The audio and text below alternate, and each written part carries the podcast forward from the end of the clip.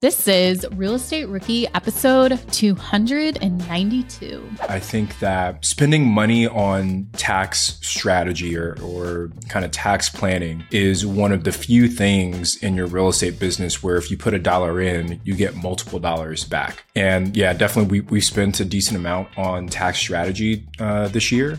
But I can also say that I'm probably going to pay zero in taxes for 2022. And that's because I had the right person in my corner to guide me along help me understand the tax code to leverage it in my in my benefit. My name is Ashley Kehr, and I am here with my co-host Tony Robinson. And welcome to the Real Estate Rookie Podcast, where every week, twice a week, we bring you the inspiration, motivation, and stories you need to hear to kickstart your investing journey. And I love getting back to our Rookie Reply episodes so we can get uh, down to the nitty gritty with all of our, our Rookie audience members. So, Tony, before we get into our replies, I do have something I want to share with everyone today. I received a voicemail today and it was to my Google Voice number, which is like my work number. And really, this phone number is mostly used for direct mail. Um, so when we send out mailers, this is the number they would call. Um, we don't have it for like any property management at all. So I got this this voicemail today. You know, is hi, my name is Angela so and so. I am d- the director of human services for a town of Windham. I'm calling regarding a property at, and she gives the address. So if you're in Willimantic, Connecticut, maybe this is your property. So first of all, right there, I'm like, okay, this doesn't apply to me because I don't have any property in Connecticut there is an issue with sewage backing up into one of the apartments, and code enforcement has been on the property. And we need to hear from the landlord or property management company to determine what we are going to do. If we are going to relocate the tenant at your expense, put a lien on the property, or if the property management will relocate the tenants. You can reach me at XXXXX. So right there is very, very interesting. So this tenant could not get a hold of their landlord or their property management company and called code enforcement and director of human services or you know one of them called each other. And there's sewage backing up into their apartment and nobody can get a hold of the property management company. Obviously there's not a correct number here since they called me. Um, but yeah, that they're going to relocate the tenants at their expense and then put a lien on the property for that expense if it is not paid. You see, I mean, like those are the kind of stories that upset me as a real estate investor because that's why there's so many random people on the internet who are angry at us for being real estate investors because stories like this are the ones that they they hear about, right? The the landlord that's negligence, the landlord that is um, you know, just taking money and not taking care of their tenants. And it, it kind of gives all of us a bad name. So shame on that landlord. And I, I do hope they put a lien on, on his or her property. And uh, I, ho- I do hope that they move that tenant at that landlord's expense because they've obviously completely dropped the ball on, on uh, making their property safe and usable for, for their tenants. Yeah. And you know what? I'm actually so surprised that I did not do. And maybe because I actually am busy during the day, but I did not PropStream or Google this property since she gave me the address. I probably could find the owner for them. Imagine like it is yours and you didn't even know. Somebody put it in my name. Somebody just like deeded a property to you and, and never yeah. even told you. So I'm looking, I pulled it up on Google Maps real quick here, and there's actually, it looks like a, a nice um, duplex here. I see like two mailboxes on it but there's um two people sitting on the the front porch and they're actually waving at the the Google the Maps Google uh, camera that's going by. Yeah. but um so I do I did try to call that person back, but it just was like a busy signal. Um so I never got through back to them. Maybe it's some kind of scam. Maybe that's also true. Trying to get you to, to like wire money for something that's not even yours. That's true. Yeah, yeah, yeah. All right. Well, we've we've got a few really good questions lined up for for y'all today. Uh, we're going to talk about taxes and uh, why taxes are so important and kind of how you build your team around your tax strategy. And we'll also share how I plan to pay zero dollar in taxes uh, for last year. We talk a little bit about credit cards and how and when you should potentially use them to fund your real estate business. What are some of the advantages? What are some of the disadvantages? We, and then we also talk about debt. And I really enjoyed this conversation around is there an opportunity for you to maybe have too much debt in your portfolio and, and how can you kind of protect yourself against that? So lots of really good questions today. But before we keep rolling, I just want to give a quick shout out to someone by the username of Anthony F352. Anthony left us a five star review on Apple Podcasts and says, this podcast changed my life. I am 25 years old and recently closed on my first home. It will be a live in value add through sweat equity. I started listening to this podcast about a year ago and it has changed my view on real estate in general. The information in these podcasts is so simply explained, helpful, and organized. Tony and Ashley have the best energy and tailor the content to all audiences. Thank you so much.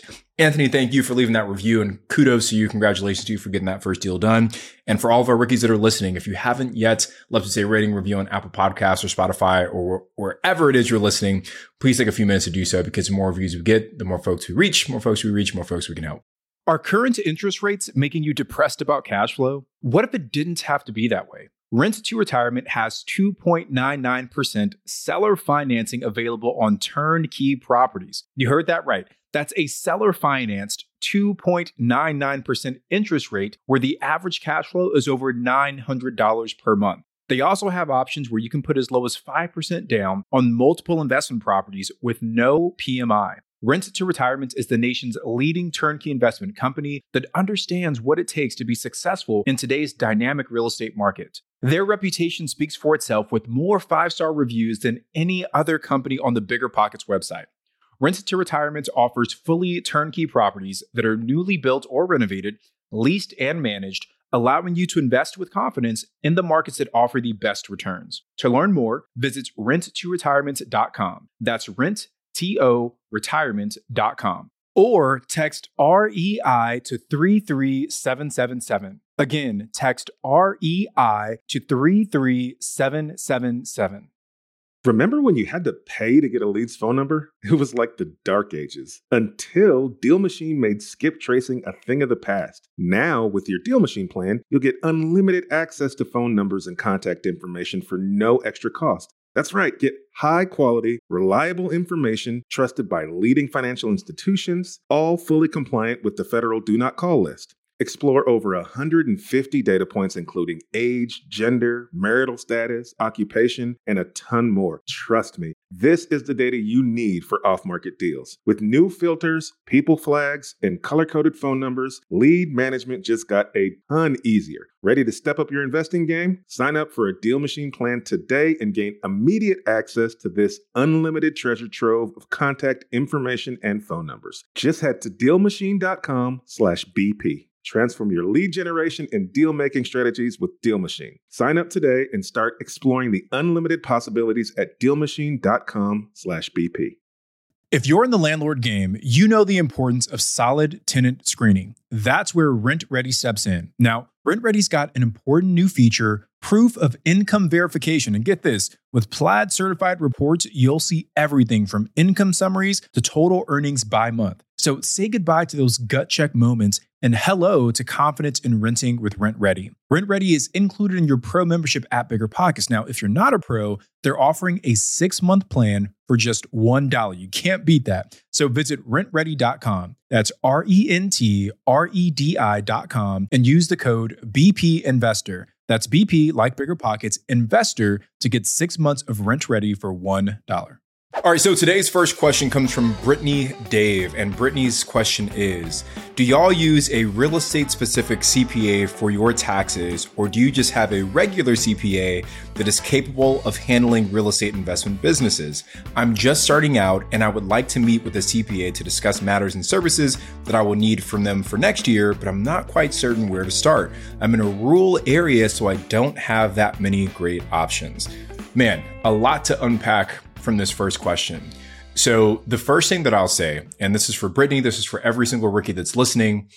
If your plan is to build a relatively big real estate portfolio where you have more than maybe one or two deals, I think every single person should invest early and invest often into good tax strategy advice and into good tax preparation. Uh, because if you're able to set a strong foundation for yourself when you have your first property or, or even as you're gearing up for that first property, it makes the tax strategy and, and planning so much easier when you've got four, five, 10, 20, 30 properties. So that's, that's my first piece of advice is that I think, uh, us, me and my partners in our business, we waited too long to get that good tax advice and it, it kind of came back to, to bite us in the butt. Um, I guess Ash, before we even answer any of these, like any parts of Brittany's question, at what point in your business, like how many deals had you done when you hired a CPA to kind of help you out? Well, I didn't hire a specific CPA that was just real estate investing. That I didn't do until last year. So quite a while into my investing journey. But the CPA that I did have prior to that, um, she does have knowledge of, you know, general knowledge of investment properties. The the thing I think to look at too is what kind of knowledge do you have? Um, it's the same with selecting a real estate agent. What do you need the agent for? So I actually went to school for accounting. I worked at a CPA firm. So I have a lot of knowledge. I definitely am not up to date on taxes and laws and everything like that, but I do know how to create my own financial statements. I do know how to read financial statements. I know how to read tax returns where if there was a mistake on the return, um, I could point it out most likely as long as it wasn't something like new or whatever. I so I think for me, it worked well because I knew a lot about taxes and accounting. So I didn't need as much from her, but anytime I did, I would just ask her, you know, the question or whatever it was. So I think how much guidance do you actually need? And then look at it more when first starting out. Is it actually a real estate CPA you need, or is it a real estate bookkeeper? Like, what do you need starting out? Because um, real estate specific CPAs can be expensive. Um, and I, I see here that Brittany had put that she lives in a rural area, same as me, where, you know, there's not a ton of options locally, but thankfully, a lot of CPAs can do their work remotely, where you're able to find a CPA across the country as long as they have a knowledge of, you know, filing a tax return in the state that you are actually in. So there's also the difference between having a CPA that is filing your taxes. And that was basically what my first CPA did was just file the taxes. And then doing having a CPA that is actually doing tax planning because there is a big difference between the two. And when you are hiring a CPA, you want to understand what is kind of involved in that. Like, are you actually going to get that kind of tax planning from them? Or are they there just to fill in the blanks of the tax return and to to complete that for you. Yeah, I, it's a it's a great call out, Ashley, about uh, tax planning versus tax preparation. Um, but yeah, I mean, I, I think I'll, I'll just like reiterate that I, I think that spending money on tax strategy or, or, or, or kind of tax planning is one of the few things in your real estate business where if you put a dollar in, you get multiple dollars back. And yeah, definitely we, we spent a decent amount on tax strategy uh, this year. But I can also say that I'm probably going to pay zero in taxes for 2022. And that's because I had the right person in my corner to guide me along, to help me understand the tax code, to leverage it in my, in my benefit so that I'm able to basically reduce my taxable liability down to zero. Um, and again, that, that comes from having, having the right CPA. So I think for me, Brittany, my answer would be I would encourage you to find a CPA that specializes in real estate investing. And Ash and I talked about this on a previous episode, but you know, I, I, think a mistake that a lot of people make when they're looking for CPAs or attorneys or agents or whoever is they ask the question, do you work with real estate investors? And of course, their answer is always going to be yes. But I think a better, more, more pointed question to ask is, what percentage of your current clientele are active real estate investors? And if the CPA says, hey, you know, 60, 70% of who I work with are uh, real estate investors, okay, cool. Then you know that, that this person probably knows the ins and outs and all the intricacies that come along with investing in real estate. But if they're like, hey, I've got one or two clients out of a hundred that are real estate investors, well, that's a, that's a pretty big difference. So I'd say definitely go with someone whose expertise is specifically in, in real estate investing. And the same for a bookkeeper too. As someone who's going, if you need a bookkeeper, is asking that they have experience in real estate because there are so many different industries and companies that require different ways of accounting, I guess, or say where, you know, you're doing, um, you have depreciation, you're doing the amortization of principal and interest for a loan, you're accounting for um, fees differently. So there's, Whereas if you are doing maybe a retail store, that bookkeeper has knowledge of how to handle inventory, how to, um, you know, do payroll, things like that. So I think that's definitely something that's a huge advantage is getting a bookkeeper that is knowledgeable in real estate for sure. And they may be able to even help you with some of the, the allocations of how things should actually be yeah. And I guess just just last thing, and, and you kind of touched on this a little bit, but Brittany says that she's in a rural area, so she doesn't have that many great options. But again, just to reiterate, your your CPA does not need to be local to you. Like Ashley said, as long as they have an understanding of the state that you live in and the tax implications and, and rules, et cetera, of that state, your CPA can be anywhere. Uh, my first CPA lived in a completely different state for me. My my new CPA, she lives in California, but she helps uh, clients across the entire country. So you, you, you can go the virtual route as you're looking for a potential CPA, Brittany. So that should hopefully open up your your your options a little bit more as opposed to looking someone in your your hometown.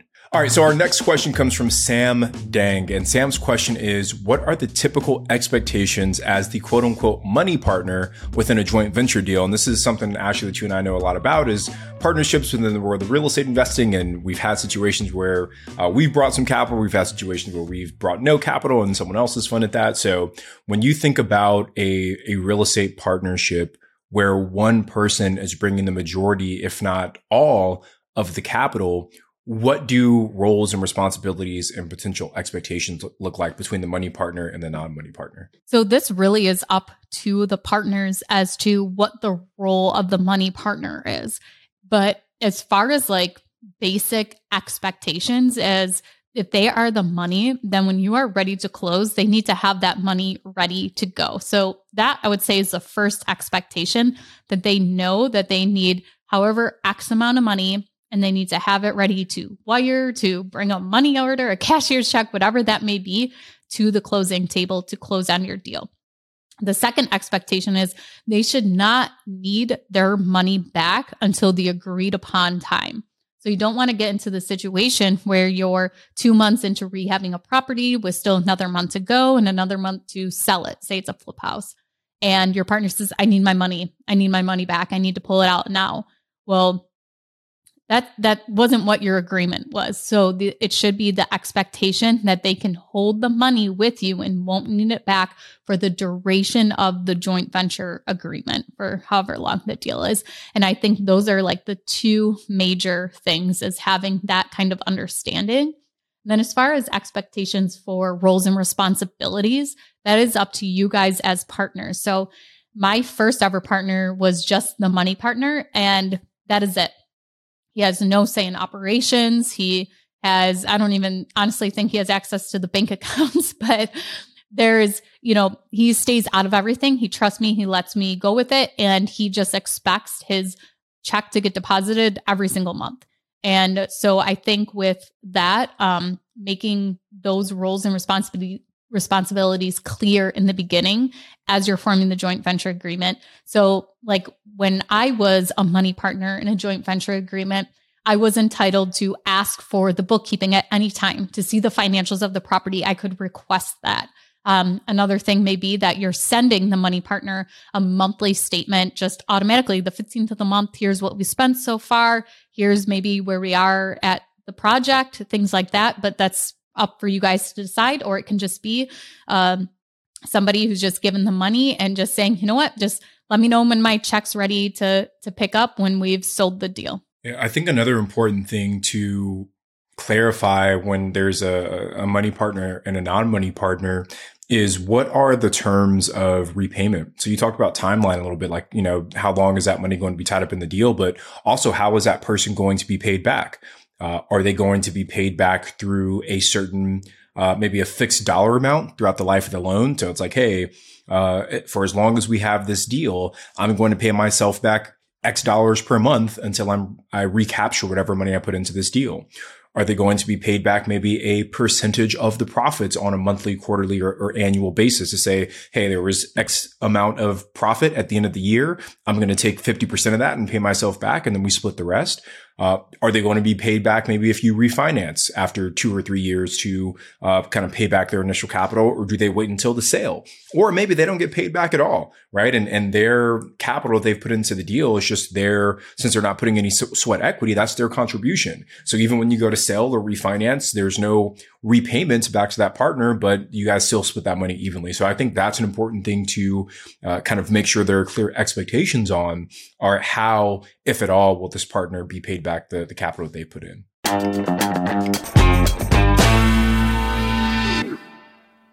Whether you need to buy or sell, or you're just obsessed with looking at homes for sale, Redfin's got you covered. Redfin updates their listings every two minutes to help you see new homes first. And they give you personalized recommendations based on the homes you like, so you can find the home that's just right for you, whether that's a cabin, a craftsman, or a castle. With the top rated Redfin app, you can favorite homes, share listings with others, and schedule tours, even the same day, with a local Redfin agent who can help guide you through the whole home buying process. And if you're looking to sell, Redfin agents have the experience to help get you the best price possible for your home. That's because they sell twice as many homes as other agents. With a listing fee as low as 1%, Redfin's fees are half of what others often charge, which means you'll have more money to put towards what matters most to you, like your next home. In fact, last year, Redfin saved home sellers $127 million. No matter where you are in your real estate journey, Redfin can help. Download the Redfin app to get started today.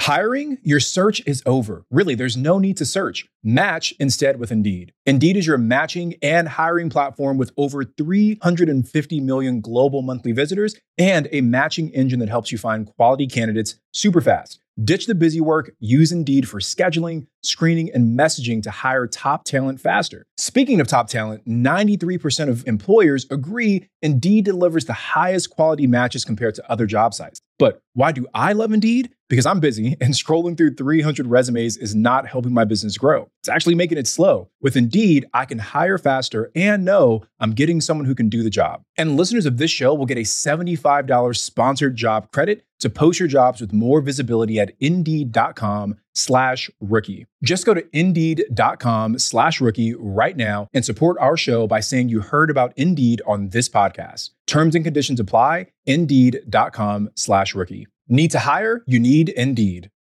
Rookies, I'm telling you right now, it's not every day you find a game changer like RentRedi. They're not stopping with just tenant screening. Nope, they've now rolled out proof of income verification. So let RentRedi handle the heavy lifting with automatic checks on financial stability and earnings. Plus, with Plaid certified reports, you'll have all the info you need right at your fingertips. RentRedi is included in your pro membership at Bigger Pockets, but if you're not a pro, they're offering the six month plan for only $1. How great of a deal is that? So visit rentredi.com. That's R E N T R E D I.com and use the code BP Investor. That's BP, like Bigger Pockets, Investor to get six months of RentRedi for only $1. All right. Let's jump down to our next question. This one comes from Bo Redfern. And Bo's question is Can you use credit cards for a down payment? Dave Ramsey is uh, punching the air right now. Um, what are your What are your thoughts, Ash? Have you ever seen anyone use a credit card for a down payment on a rental property? No, because I don't know if the bank would actually accept a credit card payment.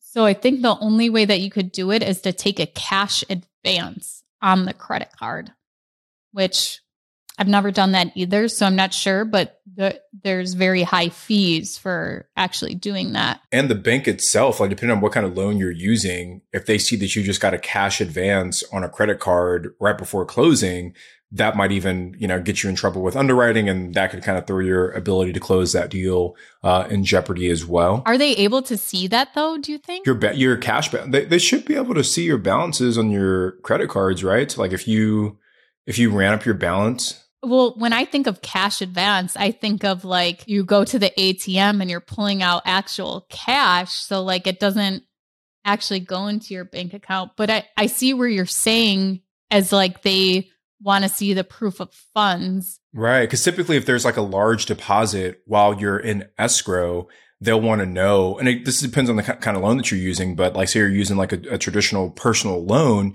and you have a big deposit uh, during your escrow period, most underwriters are going to ask, Hey, help us understand where this money came from in order to really clear your file. And you could be in a situation where like, Hey, I, I pulled this from my credit card. They're like, okay, well, you don't actually have the money to, to close on this thing. Yeah. So I'm doing a refinance right now. And the only, and it's going to be in my personal name. And the only reason, or the only time they asked for bank statements was when I first applied for the loan. And they have not asked again. And I'm closing in four days.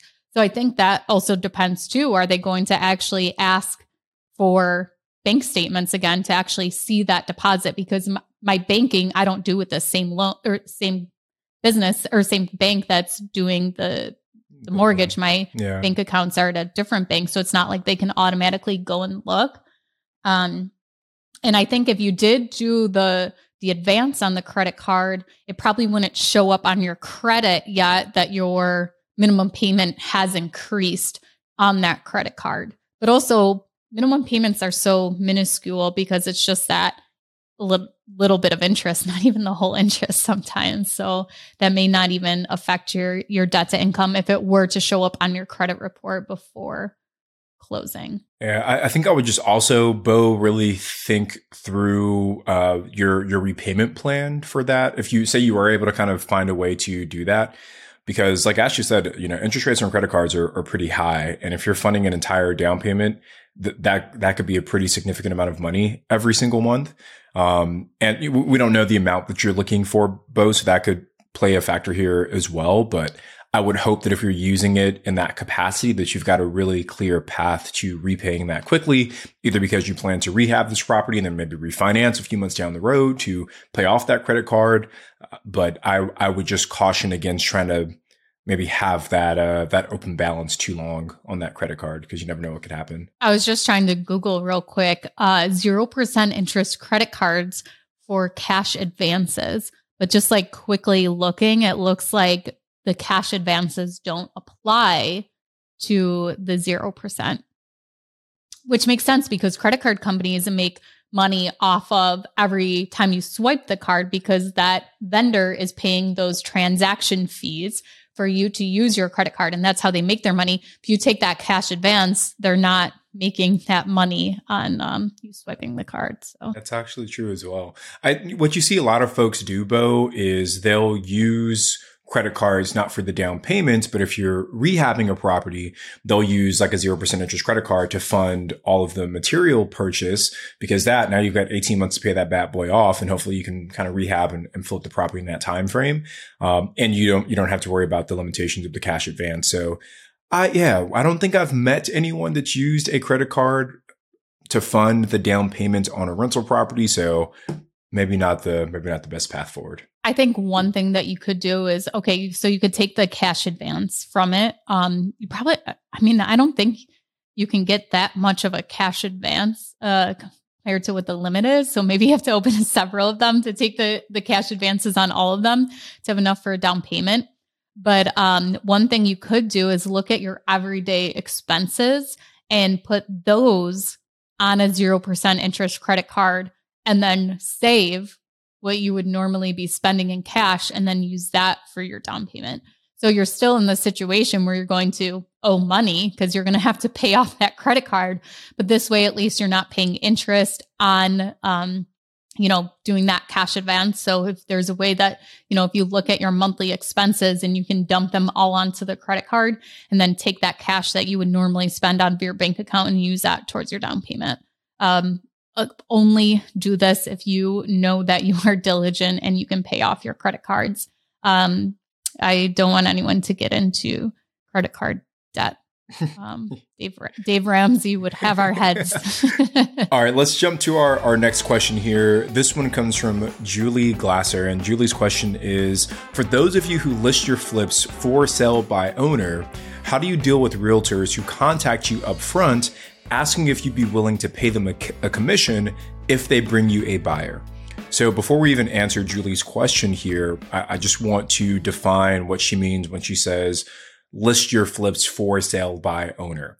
So oftentimes when you sell a home or you go to, to list a home for sale, you contact a real estate agent or realtor, and then they turn around and list your property on the MLS. And then they are in charge of doing the showings, basically finding you a buyer, uh, then facilitating that transaction from the time that you open escrow until you actually close on the sale. And that's how realtors make a living, right? They find buyers, they find sellers, match them up, and they take a split of, of the commission. Going for sale by owner means you bypass the real estate agent and instead of using the, the, the agent to list and find buyers and facilitate that transaction, you do all of that work yourself. Now, I don't know the numbers off the top of my head, but I feel like I've heard it and seen it in so many different places that the majority of people who sell, uh, who list their properties for sale, for sale by owner tend to make less money. Uh, and the folks who use agents tend to be able to draw a, a slightly higher purchase price. Um, and it's because that's what they do for a living. That's what they're good at. So first, I would just really have you question yourself, Julie. What is your motivation for going for sale by owner? Do you have the experience to market your property correctly, to uh, find a buyer, to really facilitate that transaction, to negotiate effectively? Because every purchase of a home has some level of negotiation in terms of credits from the seller and things of that nature, especially right now, given that it's more of a buyer's market than a seller's market. Uh, if you don't have that experience, you could find yourself in, in kind of a tough situation. I actually got a phone call today. So I'm selling a building for sale by owner. And I got a call today from a real estate agent that said, and so her office is actually right next door to this building. And she said she had somebody walk into her office and ask about it. So she's like, I just thought I would call and get some information. And so I told her about the building, what the price was, things like that. And she said, you know, I, you know, if I end up having a buyer, I'll let you know. And I can usually work out terms with the buyer where they're paying my fee. And uh, so I thought that was actually interesting that it wasn't her first question wasn't, would you be willing to pay me a commission if I'm able to find a buyer? She was already saying I might be able to have a, or I probably can have a buyer pay my fee for negotiating this deal for them and, and getting it done. And but I I ended up saying to her, I was like, if, and if that doesn't work out, I would be open to negotiating something with you too if you did bring a buyer to the deal because I, I think it is worth it. And in that situation, you're not signing a listing agreement where you're locked in with one real estate agent. So everyone that calls you, you can say, sure, go ahead. it, whoever brings you the buyer first, you know, gets that commission. And I'm not sure how that would work as far as fees and stuff, but it's probably going to be um, a situation where you're paying maybe less than you would if you were to get a listing agent. But I don't know that offhand. Typical fees around here are 6% to sell a property, where 3% goes to the buyer's broker's office and then the other 3% goes to the seller's broker's office where this would almost kind of be a dual agent scenario but they wouldn't be working on your behalf.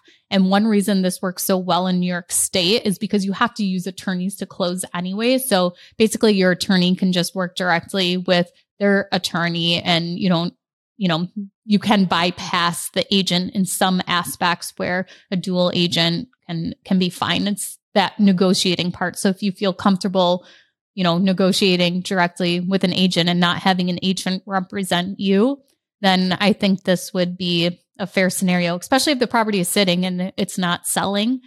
Calculate how much you'd actually be giving up in commission, and maybe it's worth it. Yeah, I, you mentioned about six percent for where you're at. I want to say uh, for the properties that we bought and sold recently, we're we're around like five percent uh, in the markets that we're at in California. So two and a half to the uh, listing agent, two and a half to the to the buyer's agent, which uh, seems pretty reasonable. And also, that is sometimes negotiable. So the investor that I've done work for, and just like he used to make me ask for discounts all the time, and I would get so embarrassed. I'm like, no, please don't make me.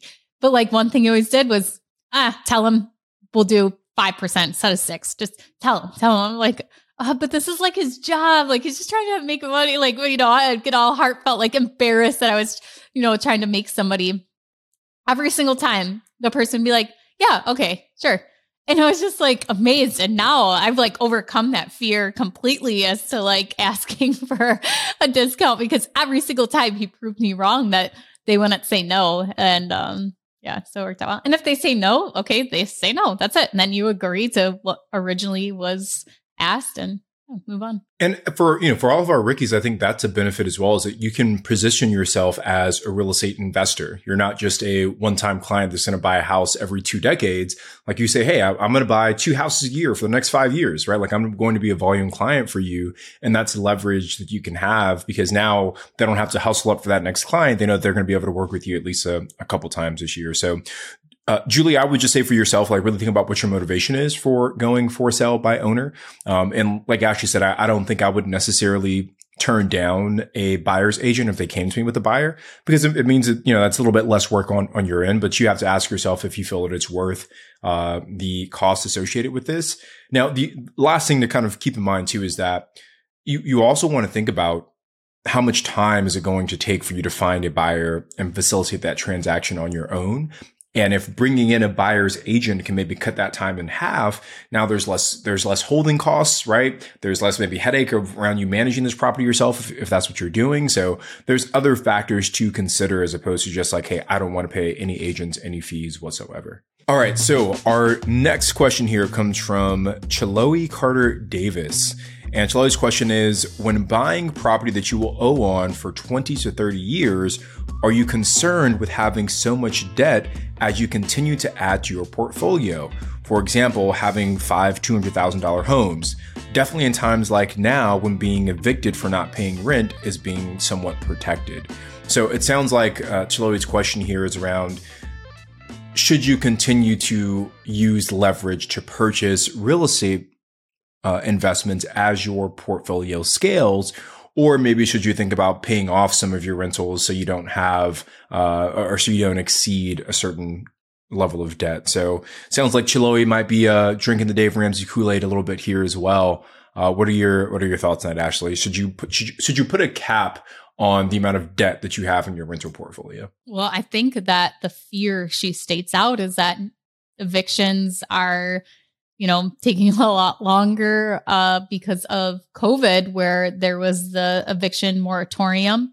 I have somebody that has lived in a unit for 12 months um, without paying rent because they keep applying for state or county funding. And it's about four months behind. So, like, by the time it's processed, they're another four months behind on rent. But you can't evict them while they have submitted an application for this funding. Then once the funding is approved or denied, you can go ahead and start the eviction. But if the funding has been approved and they get funded, they can go ahead and apply again. So then it will stop the evic- eviction again. Uh, so I actually just got a huge payout uh, for for this tenant, but now they're still like th- I think it's three months behind right now. So we'll see what their their next move is. But um, so I think that that is such a fair fear is what if all of my tenants stop paying rent? I can't get them evicted because of whatever the state laws are, things like that. Um, so I think what I like to to kind of make me feel better is that I have different properties in different areas. So I may only invest in New York right now, but all those properties are in different areas and different townships. So in some of the rural areas, I like the court just like goes so much faster and smoother in some of them where it's super easy to evict because it's such a small town. And other ones, it takes forever because they only go to court once a month and there's not a ton of court dates available. You have to line up with your attorney, things like that. Um, so I think a big thing would be to really, if that is a big fear of yours, is to kind of diversify in different markets uh, to kind of, you know, have that protection of, okay, if you can no longer evict in this county or this town or whatever it may be, then you have your other properties to kind of lean on. And that's an advantage of growing your portfolio. So if you have a lot of doors, it's a lot more cost effective to have a couple that are vacant or non rent paying if you have two doors and they both stop paying rent, that is detrimental. If you have 20 doors and two of them stop paying rent, that may be some of your cash flow is now covering those payments until they're evicted or until they start paying, where it's not like you're taking money out of your W 2 or finding money somewhere else and drowning trying to, to make these payments. So, as far as like over leveraging yourself, I always keep a couple properties that are debt free, that have no mortgage on them. I mean, they're not very, they're not high end properties where it's, you know, hundreds of thousands of dollars that I'm letting sit in these properties.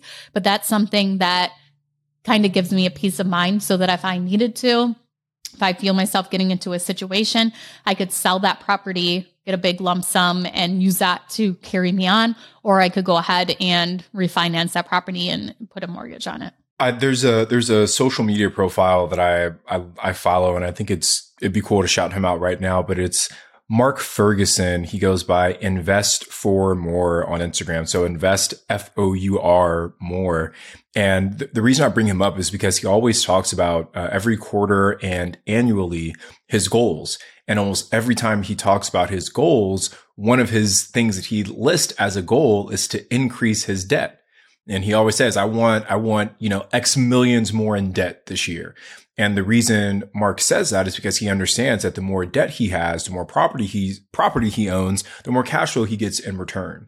So I, I do think that there's a smart way to to leverage debt, Chiloe, and and I think it's natural, like Ashley said, to have some fear around that. And the the tactics that Ashley gave to make it less fearful, I think are solid. So I'll, I'll just try and add some more uh, flavor to that. I think first is is your reserves.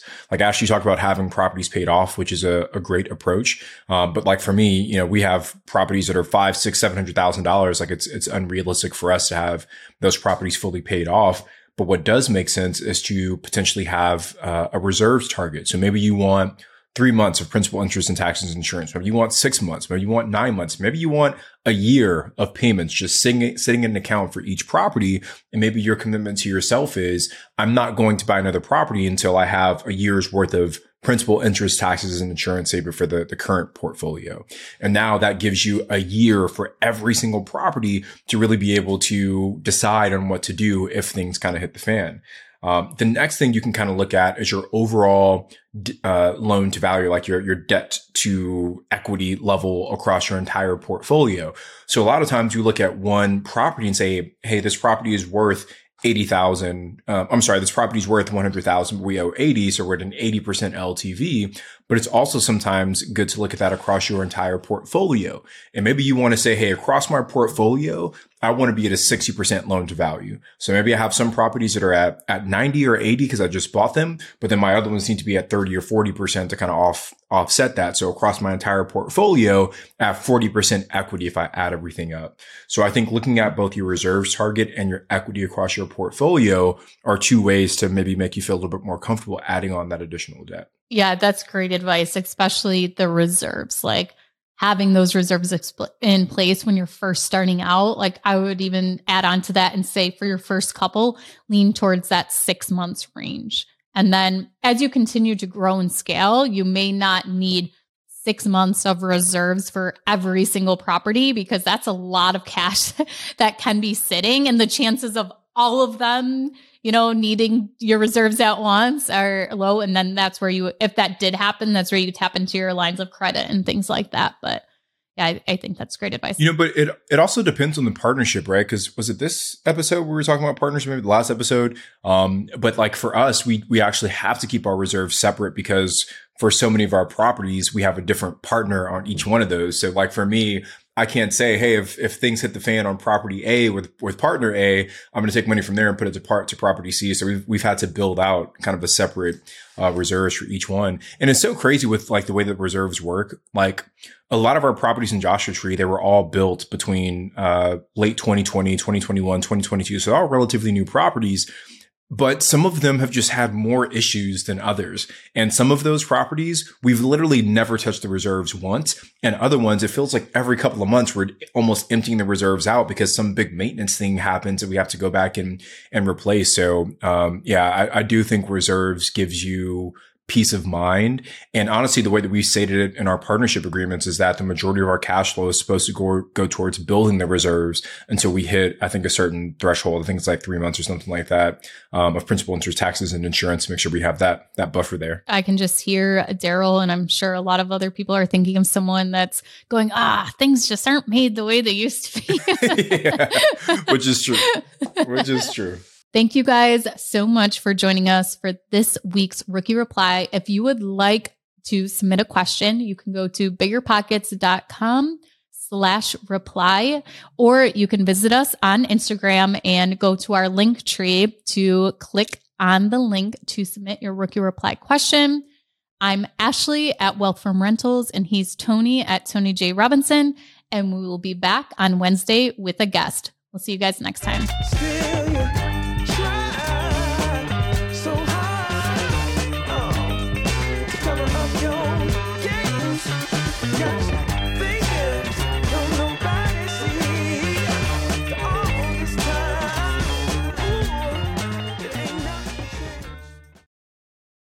Getting started in real estate can be daunting. There's so much to know, obstacles to overcome, lessons to learn, and risks to avoid. It can all be so overwhelming. If you're feeling motivated to invest but too overwhelmed to take action, here's some advice. Take it one step at a time. And here's some good news for you. The Rookie Bootcamp is starting on May 20th, and Tyler and Ashley will be guiding you through each and every step until you're the proud, confident owner of your first investment property. Through eight action packed weeks, they'll guide you step by step through those first questions, decisions, and obstacles that every beginner investor must overcome. So if you're serious about becoming an investor this year, head to biggerpockets.com slash step and join us in the Rookie Bootcamp. See you there. The content of this podcast is for informational purposes only. Past performance is not indicative of future results, and all host and participant opinions are their own. Investment in any asset, real estate included, involves risk. Use your best judgment and consult with qualified advisors before investing. Only risk capital you can afford to lose. BiggerPockets LLC disclaims all liability for direct, indirect, consequential, or other damages arising from reliance upon information presented in this podcast.